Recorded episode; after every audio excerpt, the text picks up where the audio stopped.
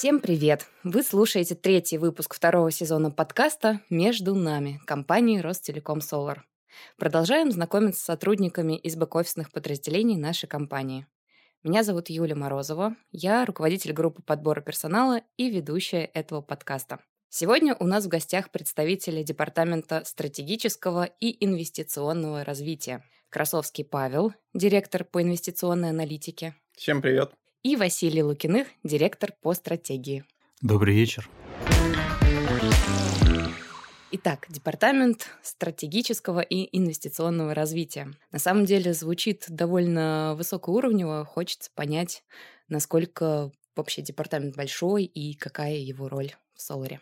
Нас мало, но мы в тельняшках. На самом деле Департамент стратегического инвестиционного развития — это, включая руководителя Ярослава Галайка, нас четыре человека. Да, нас четыре человека. Ну, соответственно, структура-то проста. Один человек за стратегию, один за инвестиции, один за драйв и пропинывание проектов, чтобы они совершались. И руководитель Ярослав.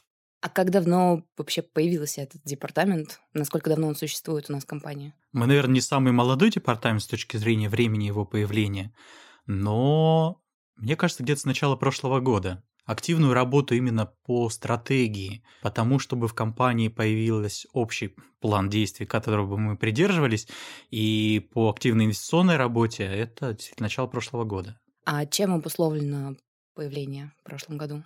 Мне кажется, что до функции стратегии инвестиций мы просто созрели в какой-то момент времени в какой-то момент времени в Соларе мы стали понимать, что такого точечного управления один к одному уже недостаточно. И нужна общая координация, общая функция, общая бэк-офисная функция, как управление стратегией, например. Или что такое оппортунистичное отношение к инвестициям, есть возможность прикупить какой-нибудь любопытный актив – но скорее не соответствует общим целям развития нашего кластера кибербезопасности. И тем самым выделилась вторая функция – это инвестиционное развитие с систематичным поиском, отсеиванием и приземлением к нам а, новых активов и компаний. А с учетом текущей геополитической ситуации как-то поменялась роль департамента? На самом деле я бы говорил, наверное, даже не про роль департамента стратегии инвестиций, а про стратегию и инвестиции скорее про роль вот даже не департамента, а именно вот этих двух процессов, двух этих активностей. И здесь все, что мы закладывали в стратегию в прошлом году, еще до событий, прям сбылось. Обострение геополитической обстановки, обострение конфликтов в киберпространстве. Те предпосылки, которые закладывали в стратегии, они реализовались, они, наверное, сжались по времени, и все выстрелили в этом году. А вторая часть, инвестиционный трек – мы видим, что в индустрии кибербеза вот эта роль стратегического инвестора э, индустрии, она действительно кристаллизовалась тоже особенно ярко в этом году, когда в период кризиса небольшие вендора, небольшие технологические игроки стали искать такого большого брата, папу или маму в том, чтобы развиваться, масштабировать свой бизнес. С точки зрения кибербеза, вот в принципе как отрасли такой, конечно, все то, что произошло, это там, Кибербез является бенефициаром всего этого процесса, потому что в Кибербезе отчетливо видно, как западные венторы уходят прям массово, ушли за последние несколько месяцев.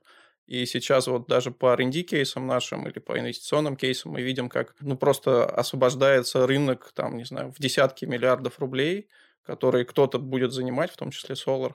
Ну, и это видно и по нашим там таргетам инвестиционным, что компании растут. Там, они и раньше росли там 30 плюс процентов в год, а сейчас, ну, я не знаю, там какие-то космические, кто-то удвоился из наших целей, э, кто-то там, не знаю, 70 процентов плюс э, делает. Да, описание деятельности департамента в целом такое же высокоуровневое, как и его название. Давайте, наверное, поговорим про ваши задачи более детально. Вася, ты директор по стратегии. Расскажи, что за проект у тебя в работе, какие задачи в компании? Да, наверное, принципиально можно выделить вот лично моих задач ровно две. Первая большая задача, которая есть, это у каждого направления, у каждого сегмента, у каждой функции должна появиться долгосрочная стратегия. Как мы на протяжении ближайших 4-5 лет развиваемся в этом направлении. Если это клиентский сегмент, например, это департамент Дениса Георгиевича Костина, то как мы работаем с этим клиентом? Кому, что, как мы продаем и что для этого необходимо сделать или обеспечить? Если это бизнес-направление, возьмите любой из наших сервисов или продуктов, то ответы на вопросы, которые мы ищем, разработка стратегии, примерно те же самые. Кому, что, как продаем что для этого делаем, пытаемся обеспечить. Вот такие стратегии должны появиться у каждого сегмента направления или функции, и вот в этом и состоит моя работа. Собрать всех, провести их через процесс разработки стратегии, пройти значимые развилки в развитии бизнеса, ну и, конечно же, оцифровать это в виде долгосрочных бюджетов или KPI. Говоря про вторую часть моей работы, это такое системное развитие индустрии кибербезопасности. В этом году мы проверяем гипотезу о том, что Ростелеком, выполняя свою роль стратегического инвестора на рынке, должен помочь этот рынок взрастить. И сейчас мы вместе с коллегами из Колков запустили большой хаб кибербезопасность, и там вместе с ключевыми игроками индустрии, с ключевыми заказчиками, с ключевыми инвестиционными партнерами пытаемся сделать так, чтобы стартапов, технологических команд в кибербезопасности стало бы больше. И чтобы индустрия кибербеза развивалась не вопреки, а благодаря усилиям, которые предпринимаются всеми игроками. А стратегия выстраивается только для бизнес-подразделений или для бэк-офиса тоже? Для бэк-офиса, конечно же, тоже. Говоря про функции, в этом году мы проходим несколько больших стратегий, которые презентуем, я думаю, к концу года либо в начале следующего года. Это, конечно же, управление людьми, это стратегия блока HR, это стратегия финансового управления компанией, которая отвечает на вопросы как мы управляем компанией с точки зрения финансов как такой стержневой основной функции. Это, конечно же, стратегия инвестиционного развития Ярослава Галайка, которая отвечает на вопрос, а как нам прирастать бизнесом еще быстрее, еще больше, еще выгоднее. И, конечно же, это четвертая функция, одна из ключевых для нашей компании, как такого национального игрока в кибербезопасности, это стратегия GR, стратегия развития индустрии через инструменты взаимодействия с органами госвласти. Что вообще такое стратегия для Solar? Зачем она нужна? Отвечая на вопрос, что такое стратегия для Solar, я бы ответил, что это такая история и логика управления бизнесом, логика развития нашего кластера кибербезопасность на долгосрочном горизонте. Это инструмент, который позволяет нам всем синхронизировать свои усилия, чтобы достигнуть тех результатов, которых мы заявляли. Для кого-то это кому, что и как мы продаем, для кого-то это а что конкретно мы делаем, для кого-то это, а какие трансформации нам принципиально нужно провести, вот чтобы тех самых амбициозных целей развития достичь. А стратегия пока только выстраивается или были какие-то уже успешные в прошлом кейсы реализации? К сожалению, говорят, что лишь только одна треть стратегий действительно стреляет.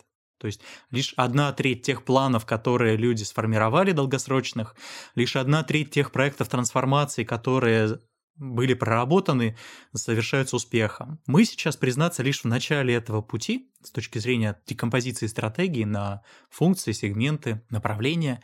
И нам предстоит впереди вот этот большой длинный путь именно по реализации стратегии. В этом году мы уже выпустили несколько больших блоков стратегических изменений. Первый из них это региональный канал продаж. А, в этом году наши регионы стали перестраиваться системно и широко, но мы стали выстраивать такой большой, честный, справедливый канал доставки наших продуктов, сервисов и технологий до каждого региона. Да, понятно, что не каждая стратегия стреляет. Интересно, когда мы узнаем первые результаты стратегий, которые сейчас прорабатываются. Да, говоря про там, результаты нашей функции, э, в чем измеряется? Это не стратегия, а одна штука разработана, утверждена, точка и положена в ящик на 5 лет. Ни в коем случае. В рамках каждой стратегии мы прорабатываем достаточно детальные дорожные карты и ключевые вехи, которые нужно пройти как раз при реализации этой стратегии. И по сути своей мы пытаемся проверить, а стрельнула гипотеза или нет, как раз через достижение таких вех, которые оцифрованы в конкретные цели, показатели, денежные, количественные, натуральные, не суть. И вот основные вехи, которые мы планировали в стратегиях разработанных в этом году, приходится на начало следующего года. Я думаю, что первые ответы на вопрос, а успешно ли мы двигаемся по нашим стратегиям, мы получим буквально при подведении итогов в январе следующего года. Мне кажется, что вопрос обсуждения стратегии тесно связан с тем, какой сейчас статус у Solar как компании. Интересно, Solar сейчас все-таки перешел уже из стартапа в зрелую компанию или пока только на пути становления? Недавно мы провели исследование, а что такое стартап в кибербезопасности в России. Кстати, хочу сказать большое спасибо Юлии Косовой из блока рыночной аналитики. Она нам помогла с этой задачей. Буквально за месяц мы нашли все ответы, которые искали. И что мы выяснили? Мы опросили крупнейшие корпорации в Российской Федерации как они, какие барьеры видят и как они уже сейчас взаимодействуют со стартапом в кибербезе в России. И мы выяснили, кто такой стартап. Кто знает? Расскажу. Стартап в кибербезе в России – это компания до трех лет с точки зрения зрелости, у которой есть какой-то прототип продукта и, возможно, 2-3 первых клиента. И если следовать вот этому определению стартапа, вот этому восприятию компании стартапа, то Solar не стартап действительно вот те самые 5 лет с момента приобретения Ростелекомом. Действительно, с момента приобретения Ростелекомом и выделением кластера кибербезопасность мы перестали быть стартапом, мы стали зрелым индустриальным игроком. Более того, сейчас, наверное, одним из трех, кто формирует рынок кибербеза в России. Хочется, чтобы ты простым языком рассказал, как выглядит процесс разработки стратегии. Вот, может быть, прямо на примере какого-то конкретного одного департамента подразделения. Шаг номер раз это определить, а что не устраивает и что надо поменять. И основным критерием и мерилом успеха здесь будет, наверное, понять вот корневые причины, которые хочется поменять. Или понять ожидаемые изменения, чего хочется достичь. Источников здесь принципиально два. Это интервью с а, основными стейкхолдерами внутри компании, или это изменение каких-то объективных рыночных условий. Ну, например, пошла очередная волна импортозамещения по какой бы ни бы то ни было причине. Это означает, что для того или иного бизнес нашего направления ситуация поменялась. Появилось новое окно возможностей, которое необходимо реализовать.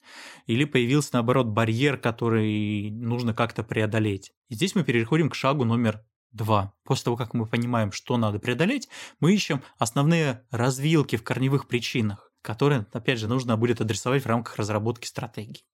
На шаге номер три руководитель направления, функции, или канала продаж, ищет вот те самые рычаги, с помощью которых он сможет преодолеть эти развилки.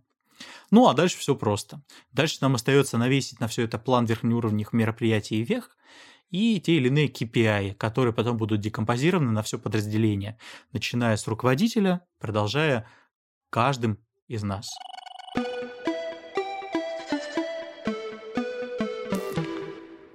Второй большой блок, которым занимается департамент, это инвестиции. Паша, ты директор по инвестиционной аналитике. А, судя по названию должности, кажется, что у тебя в руках сосредоточена вся инвестиционная деятельность компании. Расскажи, так ли это? Ну, вижу я действительно много. Конечно, решения принимаю не я и не только я. Там есть руководители, которые принимают, собственно, соответствующие решения.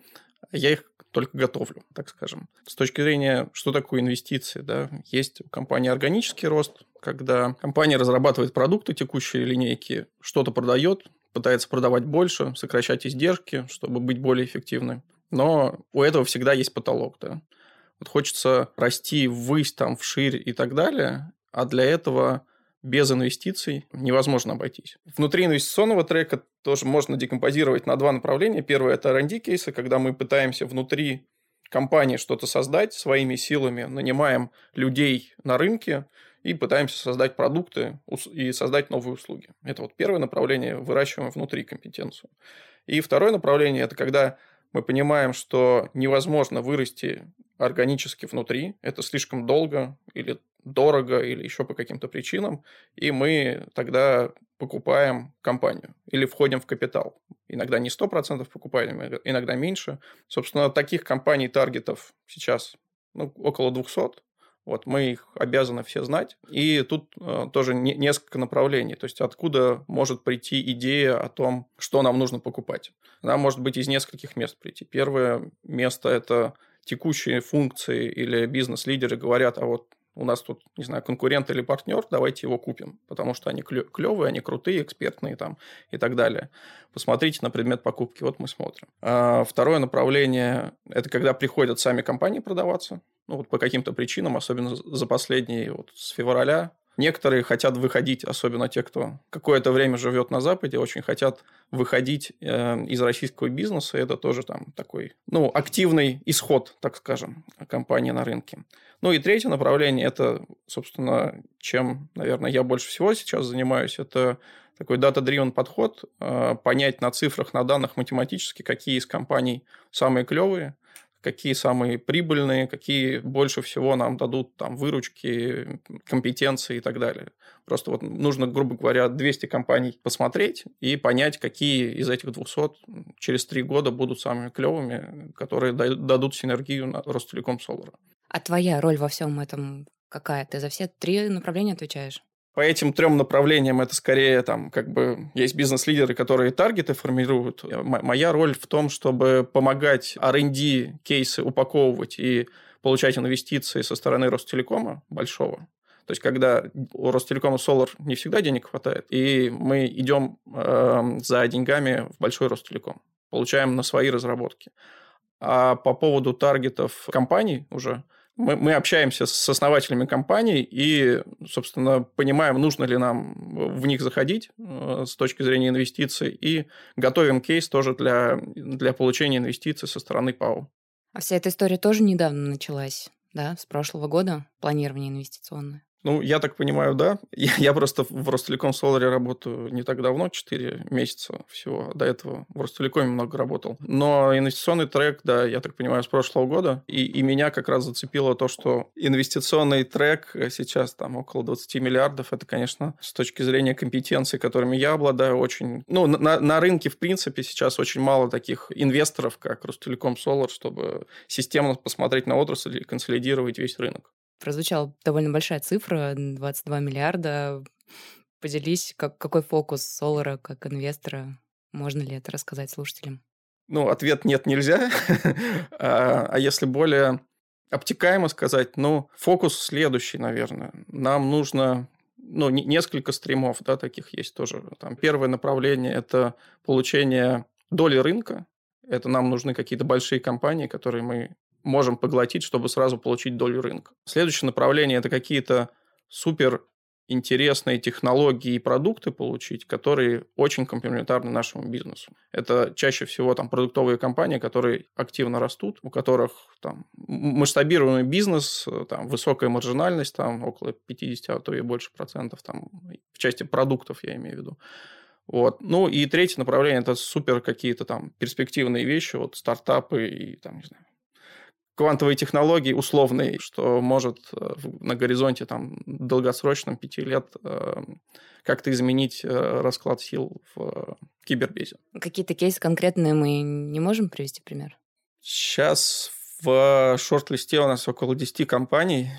Ну, название, конечно, мы не можем сказать, угу. но я думаю, в следующем году, а может до конца этого будут объявления интересные. А если простым языком, вот основная цель инвестиции это только получение дохода для компании или какие-то есть еще цели?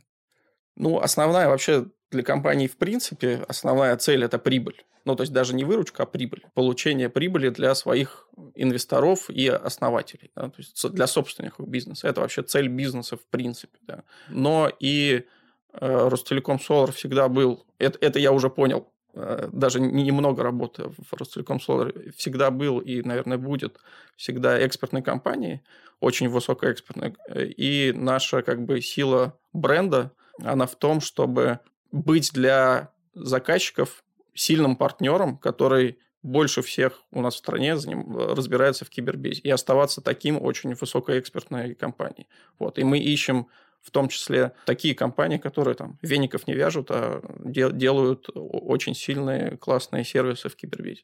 А все наши покупки, там, слияния, поглощения, какие-то партнерства с другими компаниями, все это как-то влияет на основной бизнес компании?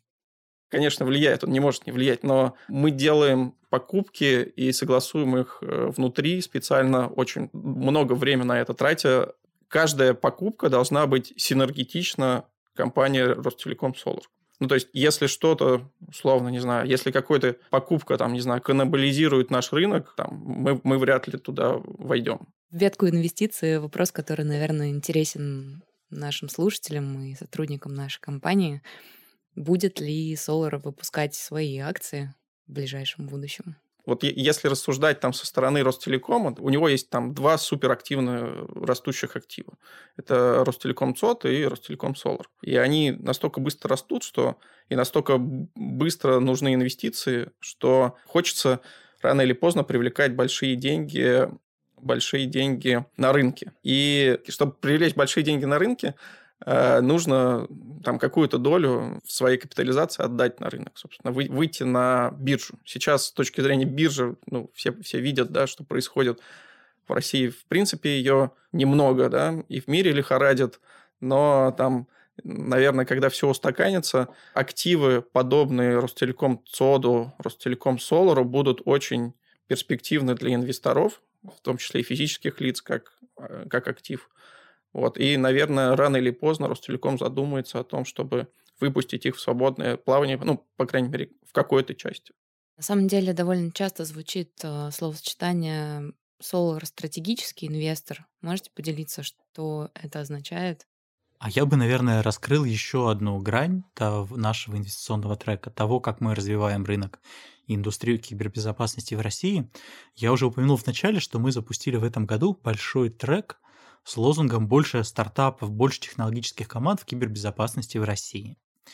И в этом ключе мы сейчас вместе со Сколково и с ключевыми нашими клиентами э, и не только нашими клиентами, запустили хаб кибербезопасность в Сколково. Сейчас мы там проводим большое количество технических метапов, компаний по скаутингу, компаний по поиску передовых технологий кибербезопасности и проводим ряд мероприятий для того, чтобы эти компании поддержать помочь им развиваться, найти первого клиента, масштабировать или, наоборот, как-то поменять свой бизнес, научить их тому, как вести бизнес в кибербезе в России. Для нас это важная стратегическая инициатива, которую мы видим значимой не только на горизонте 2025 года, который вот-вот уже скоро на самом деле, но и на горизонте, наверное, такого 2028-2030 года. Поясню. Бизнес кибербезопасности, индустрия кибербезопасности в России довольно-таки узкая. В России команд 200 всего в кибербезе. Каждый год появляется команд 5. Есть шутка о том, что умирает 10, но это другой разговор. А в других странах, в Великобритании или в Израиле, например,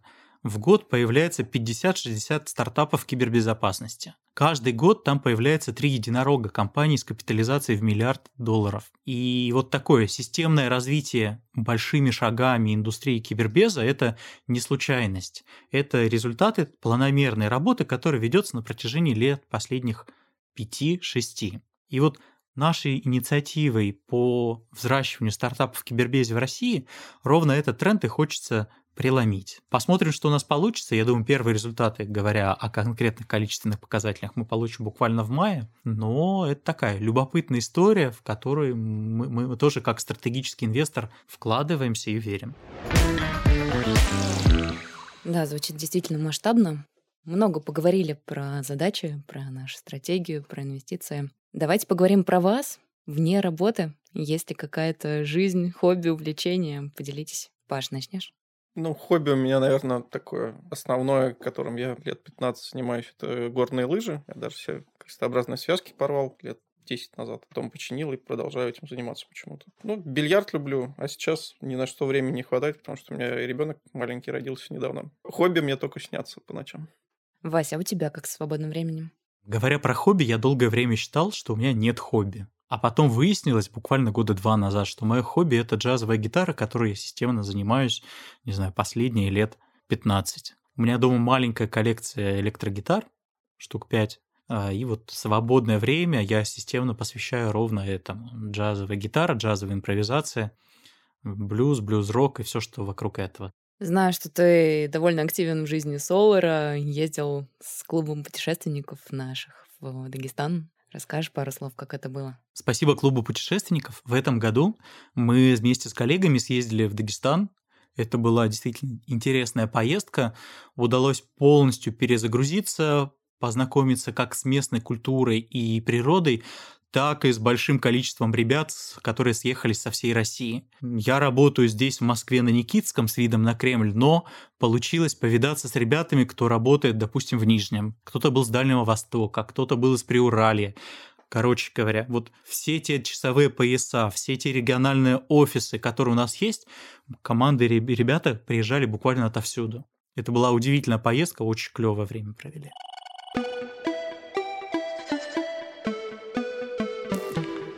Наша традиционная рубрика «Советы и лайфхаки от гостей».